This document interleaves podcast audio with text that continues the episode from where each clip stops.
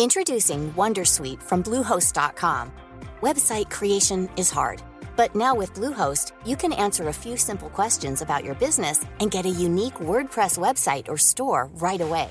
From there, you can customize your design, colors, and content. And Bluehost automatically helps you get found in search engines like Google and Bing. From step-by-step guidance to suggested plugins, Bluehost makes WordPress wonderful for everyone. Go to bluehost.com/wondersuite. Finding your perfect home was hard, but thanks to Burrow, furnishing it has never been easier. Burrow's easy-to-assemble modular sofas and sectionals are made from premium, durable materials, including stain and scratch-resistant fabrics. So they're not just comfortable and stylish, they're built to last. Plus, every single Burrow order ships free right to your door. Right now, get 15% off your first order at burrow.com/ACAST. That's 15% off at burrow.com/ACAST.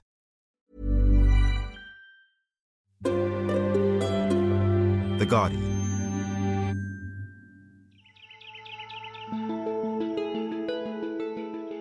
We Brits are obsessed with the weather.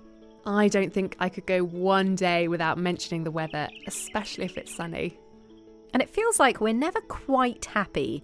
It's either too hot, too cold, too muggy, too windy. The list goes on. But we're always happier when we're able to plan ahead for the weather, whether that means wearing an extra layer on leaving the house for that day or knowing what to pack for a holiday. Unfortunately, getting the most accurate forecast isn't that simple. So the Cray computer in itself has about 1 million lines of computer coding.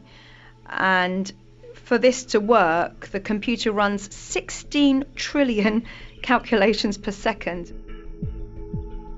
Even with trillions of calculations per second, no one has managed to forecast with 100% accuracy.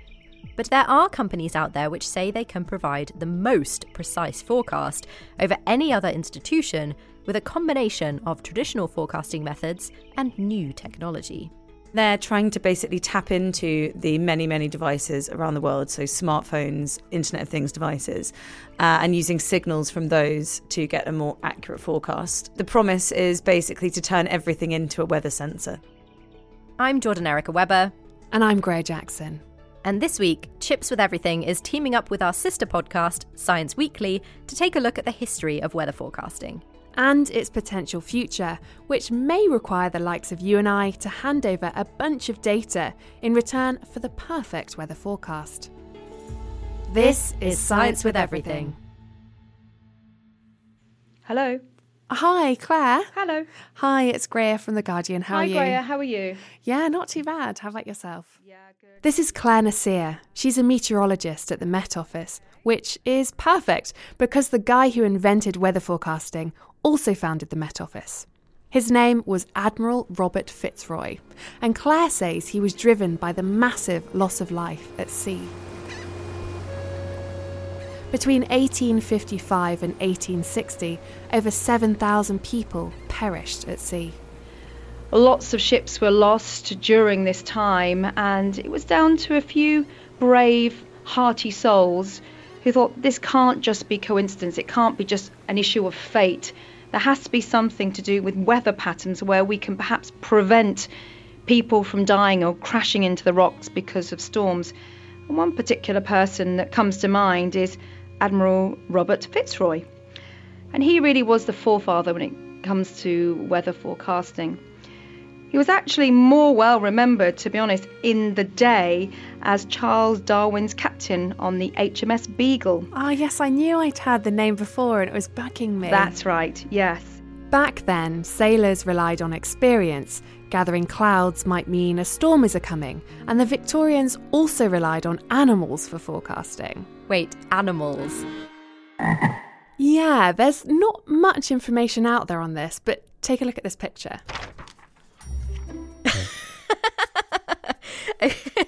This guy looks like... Is he wearing like a nightcap? Well, he's holding a jar, like a jam jar, with a frog inside the jar and what appears to be a ladder. Is the ladder for the frog? The ladder is for the frog, yeah. So basically the frog would climb the ladder if the weather was good, and when conditions were going to be bad, supposedly, it would climb back down the ladder and into the water to weather out the worst of the storm. That's a hell of a thermometer, isn't it? Just imagine everyone with jars in their windowsills with frogs in them. I actually really like frogs. Used to be my favourite animal, but I replaced them with squids because intelligence. But honestly, this makes frogs seem pretty smart. I don't know how to respond. That's fine. Don't.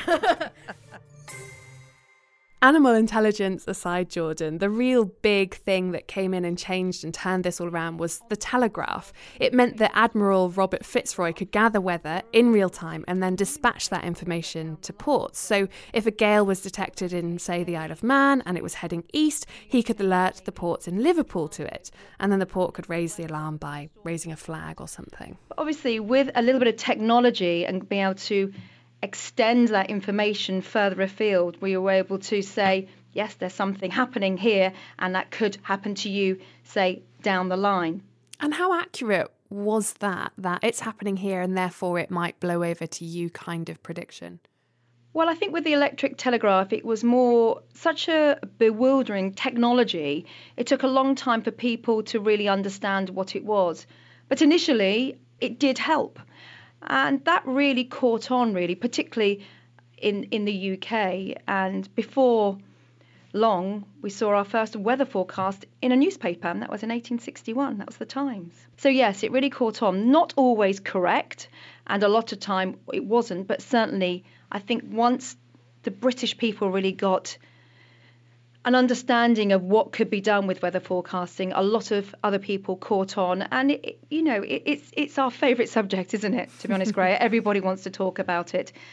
And then I think a lot of things took a long time to settle down about how do we measure, say, temperature, but also things like pressure. It wasn't really until the mid-1860s that another scientist called Alexandra Buchan joined the dots of pressure, and that pressure became an isobars, and then we understood that there were discrete areas where the pressure would drop, the pressure would rise, and associated weather with that, hence cold fronts, warm fronts, high pressure, low pressure. So it was a very slow process during the late 1800s into the 1900s, but then obviously two world wars broke out, and during that time, technology not only escalated, communications not only escalated, but it was much more vital that we understood where we were going with the weather forecast. So forecasting very much relied on making an observation, making some kind of back-of-the-envelope calculations, and then communicating a prediction. Yeah, Fitzroy calculated them by hand with very little data, so you can imagine how forecasts would go awry. The next big step in making better predictions, though, was modelling. Now, when I asked Claire about this, I was expecting her to talk about supercomputers. But actually, the forefathers of computer modelling imagined how to do this with people as computers. So there was an amazing scientist called Lewis Fry Richardson, and he visualised many, many people in a room doing hundreds of calculations, which in turn would interpret how the atmosphere would change over, say, 24 hours or so. There was a concept there, there was an understanding there, and a desperation for the technology to move on so we could really understand and model the atmosphere in such a way that it would take less time to forecast the weather before the weather actually happened. So say in the 1950s, it would take a day to compile a day's forecast. Wow. And how many people would be doing that? Well, hundreds of people.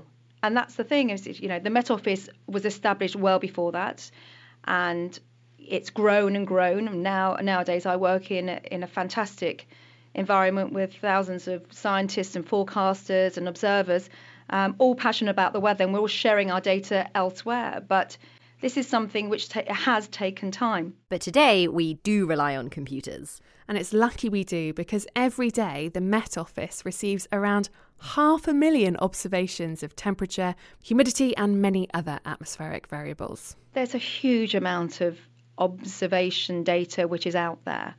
My first job I ever did in the Met Office was observe the clouds. So that's one form of observation. Another form of observation is what's happening perhaps in the sky when pilots are flying. They're picking up information. Shipping lanes are picking up information. We have something called radiosondes or weather balloons, which we release every day, which push up into the upper atmosphere, and they take readings of temperature, humidity, wind speed, etc., which is vital data that then we can analyse, not only as forecasters, but also they get put into the computer models. So observations take many forms. So yes, all that information gets added to the initial conditions on a computer model. Okay, and talk me through this computer model. Is it just sort of running through simulations of what could happen and pick the most likely? What's it doing? Well, the computer model is based on a set of equations which tries to model the atmosphere. They're called the primitive equations, and they are nonlinear, which means nothing really goes in a straight line, which, as we know, doesn't, but it really sort of tries to approximate a global atmospheric flow. And so we've got different aspects to that. We've got the momentum, we've got the thermal energy, we've got the pressure rises and falls, we've got to take into consideration gravity, friction. So all these forces get pushed into these equations, and then we run these computer models, adding all this data to these equations, and out pops a solution at the other end. But obviously it's not as simple as that. I was going to say, the equations you're talking about, are they the same equations that people would have been doing in the 50s that you described? These hundreds of people doing these equations, I imagine them in a back room, busy, somehow like a stock exchange. I don't know why that imagery comes to mind. It does, doesn't it? Yeah. But is that the kind of thing that these supercomputers are doing?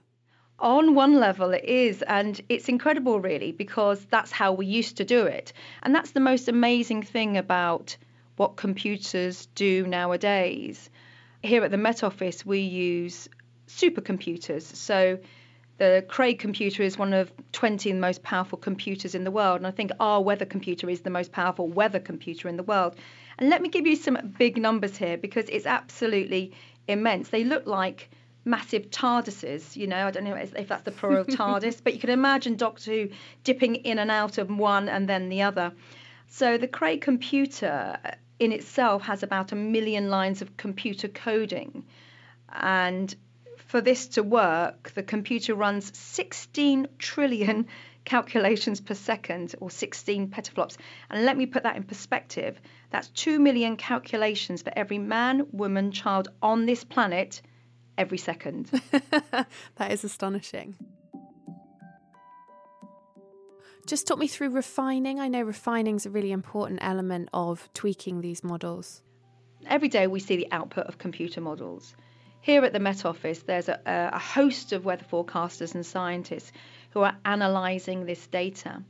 But we do know where there are weaknesses in the model.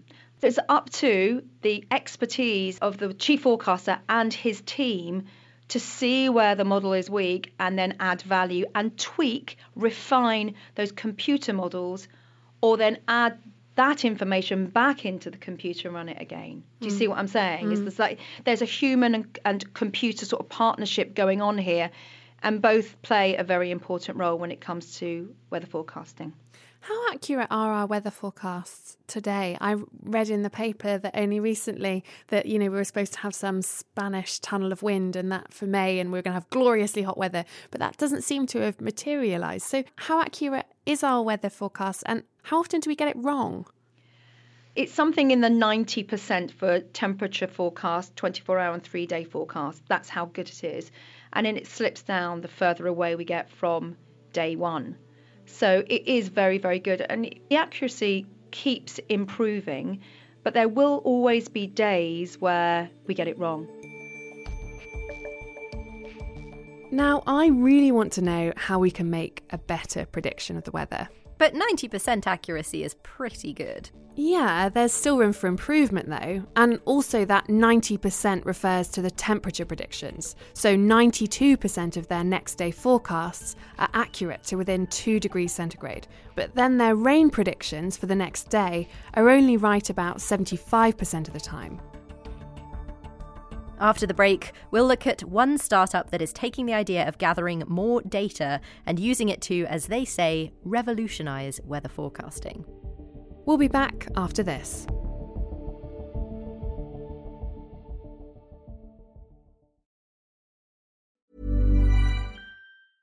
Normally, being a little extra might be a bit much, but not when it comes to healthcare. That's why United Healthcare's Health Protector Guard fixed indemnity insurance plans, underwritten by Golden Rule Insurance Company, supplement your primary plan so you manage out-of-pocket costs. Learn more at uh1.com. Finding your perfect home was hard, but thanks to Burrow, furnishing it has never been easier. Burrow's easy-to-assemble modular sofas and sectionals are made from premium, durable materials, including stain and scratch-resistant fabrics. So they're not just comfortable and stylish, they're built to last.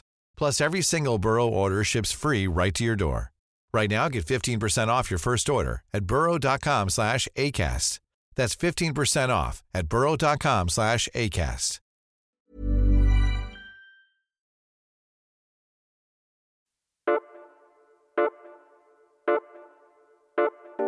Welcome back to Science with Everything. I'm Jordan Erica Weber. And I'm Greer Jackson. Before the break, we took a trip down memory lane to look at the history of weather forecasting. Meteorologist Claire Nasir told us how the Met Office predicts the weather with three key steps. First, through observing and collecting vast amounts of information about the climate right now. Secondly, modelling, putting those data points through a computer model to create a forecast. And thirdly, refining. Meteorologists tweak the model's predictions based on their own knowledge and expertise. Claire explained that the technology used in forecasting is getting better, but some of her colleagues have been quoted in the past as saying that we will never be able to reach 100% accuracy. But there are some who suspect we can still do better. Exactly. A weather tech startup in Boston called ClimaCell claims to have figured out how to use various new technologies to create a forecasting system with fewer errors. We did invite someone from the company to come on the show, but unfortunately they didn't have time. They did, however, answer our questions with some links to press releases and blog posts. But I was also interested to hear from a journalist who's written about weather tech in the past. My name's Charlotte Jee and I'm a reporter for MIT Technology Review. I started by asking Charlotte to tell me a bit more about ClimaCell. So ClimaCell was founded in 2015, so they're fairly recent, based in Boston.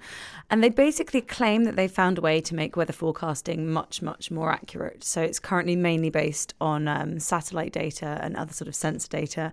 And they're trying to basically tap into the many, many devices around the world, so smartphones, Internet of Things devices, and using signals from those to get a more accurate forecast. However, precisely how they're doing that is still a little bit unclear, but the promise is basically to turn everything into a weather sensor. That's the way that they put it. So it's always fun when companies coin terms, you know, when they come up with catchy new phrases.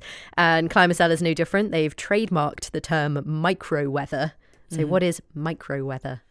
So that would basically be a weather forecast down to a very, very precise degree. So normally weather forecasts can be many meters, hundreds of meters, maybe even miles out, whereas this is talking about getting it right down to this sort of precise street level, for example.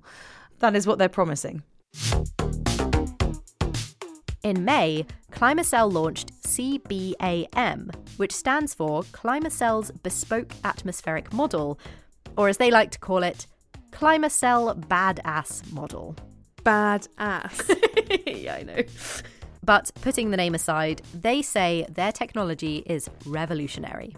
It's all about the precision, from my understanding. It's all about getting a forecast that is very exact. So that would be quite useful for airlines, for example, for football matches or other sports matches. There's seriously big business in this area because it's just worth a lot of money if you can actually produce that. But one caveat I'd add is that this is an area that a lot of startups have actually been trying to crack before, and whether or not they can do it, I would inject a little bit of skepticism personally. I think it sounds very exciting, it does sound promising, but until we really get the ability to drill into precisely how they're doing it, I would just reserve a bit of judgment. I get where Charlotte is coming from here.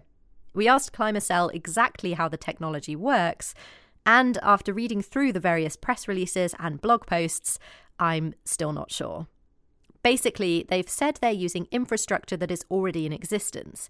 So, wireless signals that power cell phones and media communications, millions of connected vehicles reporting parameters such as temperature, wiper status, and fog lights, satellite-to-ground microwave signals, street cameras, which will use machine learning to analyse images and, for example, infer precipitation conditions, Internet of Things devices, and good old-fashioned airplanes and drones, which transmit wind, humidity, and temperature data.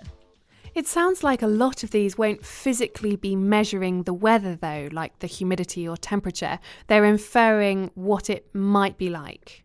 Right, and Charlotte explained that they'll have to go through all of this data to turn it into something useful. I think the way to think of it is that they're not going to be using just signals from that. They're going to be using those as a proxy for something else, if you see what I mean. So they're going to be kind of triangulating the data. I imagine, I should really add that as a caveat. I don't have that deep insight into precisely how their business is working. But they're not just going to be taking all that raw data and then putting that back out as a weather forecast. So with all their promises to create more accurate forecasts, did they provide a percentage that we could compare to the Met Office's 90-odd% accuracy? Not that I could see. But they argue that one of the problems with traditional weather forecasting is that it isn't equal.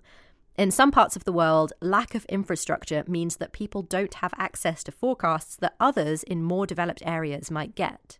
Hang on, if the idea is that we can democratise weather forecasting, so predictions for everyone, even in remote areas, how can those areas possibly have access to the millions of connected cars or smartphones or drones or street cameras?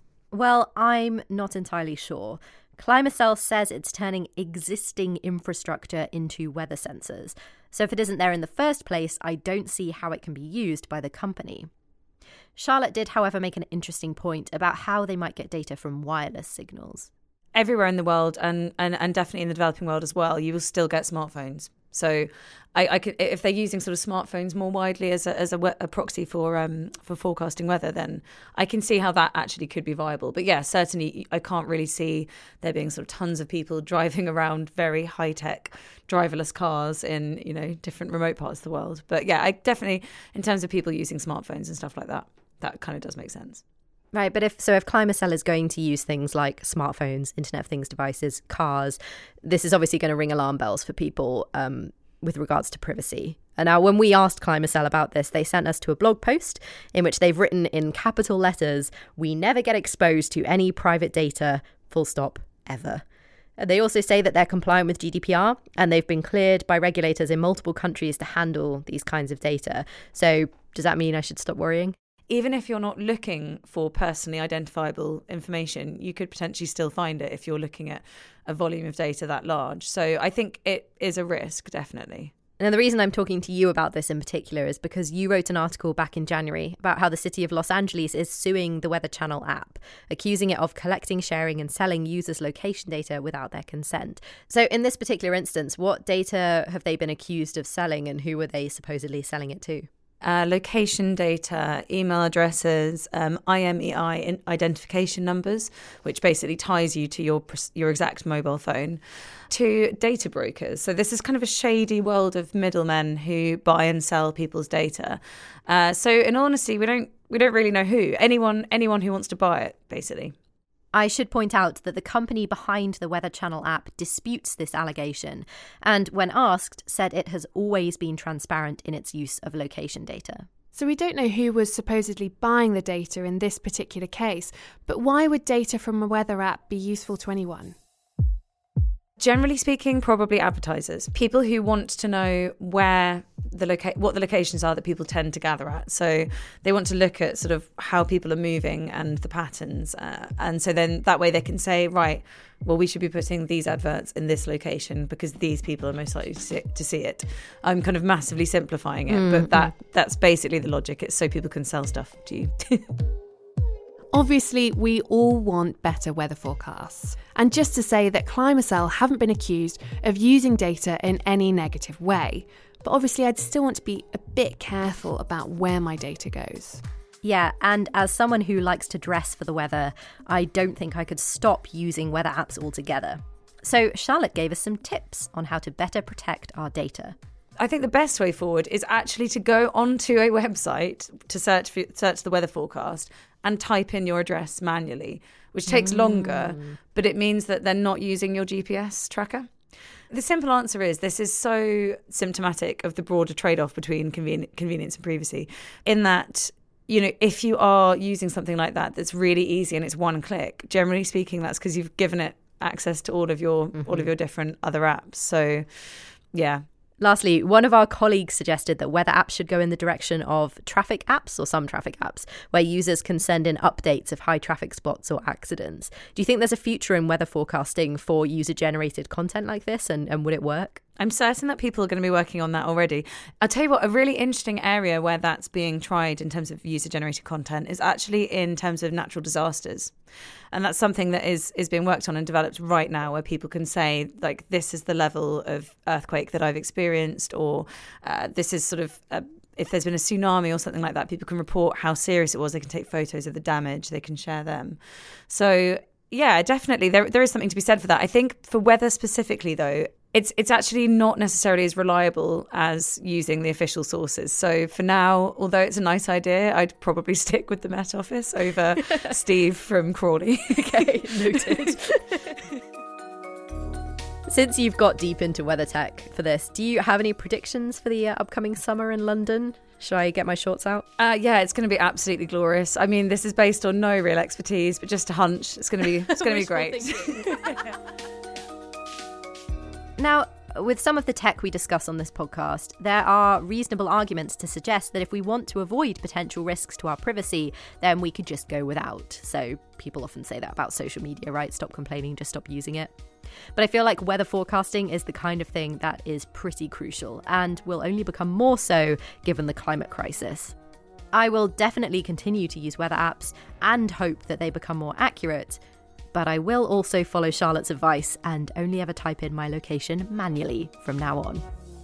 Given what Charlotte said about trusting the Met Office, I should have asked our very own Met Office guest, Claire, about whether we're going to get a sunny summer or not. I was really consumed with why May has been so cold that I forgot to ask. It has been pretty cold, hasn't it? Yeah, especially if you compare it to last May, when I seem to remember the temperatures were, 27 degrees? Do you remember the London Marathon? People were keeling over because it was so hot. That's how hot it was, and it's just been rubbish this May by comparison. Not that we want to wish for London Marathon runners to keel over. No, you don't want people to think that. I just like to bathe in that glorious sunshine. I know, yeah. The only thing I will add is just to say thank you to our guests. They were Claire Nasir and Charlotte Jee.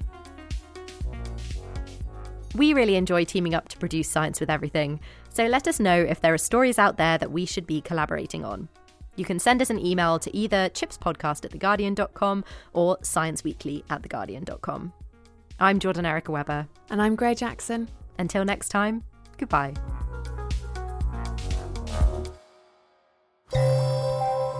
For more great podcasts from The Guardian, just go to theguardian.com/podcasts.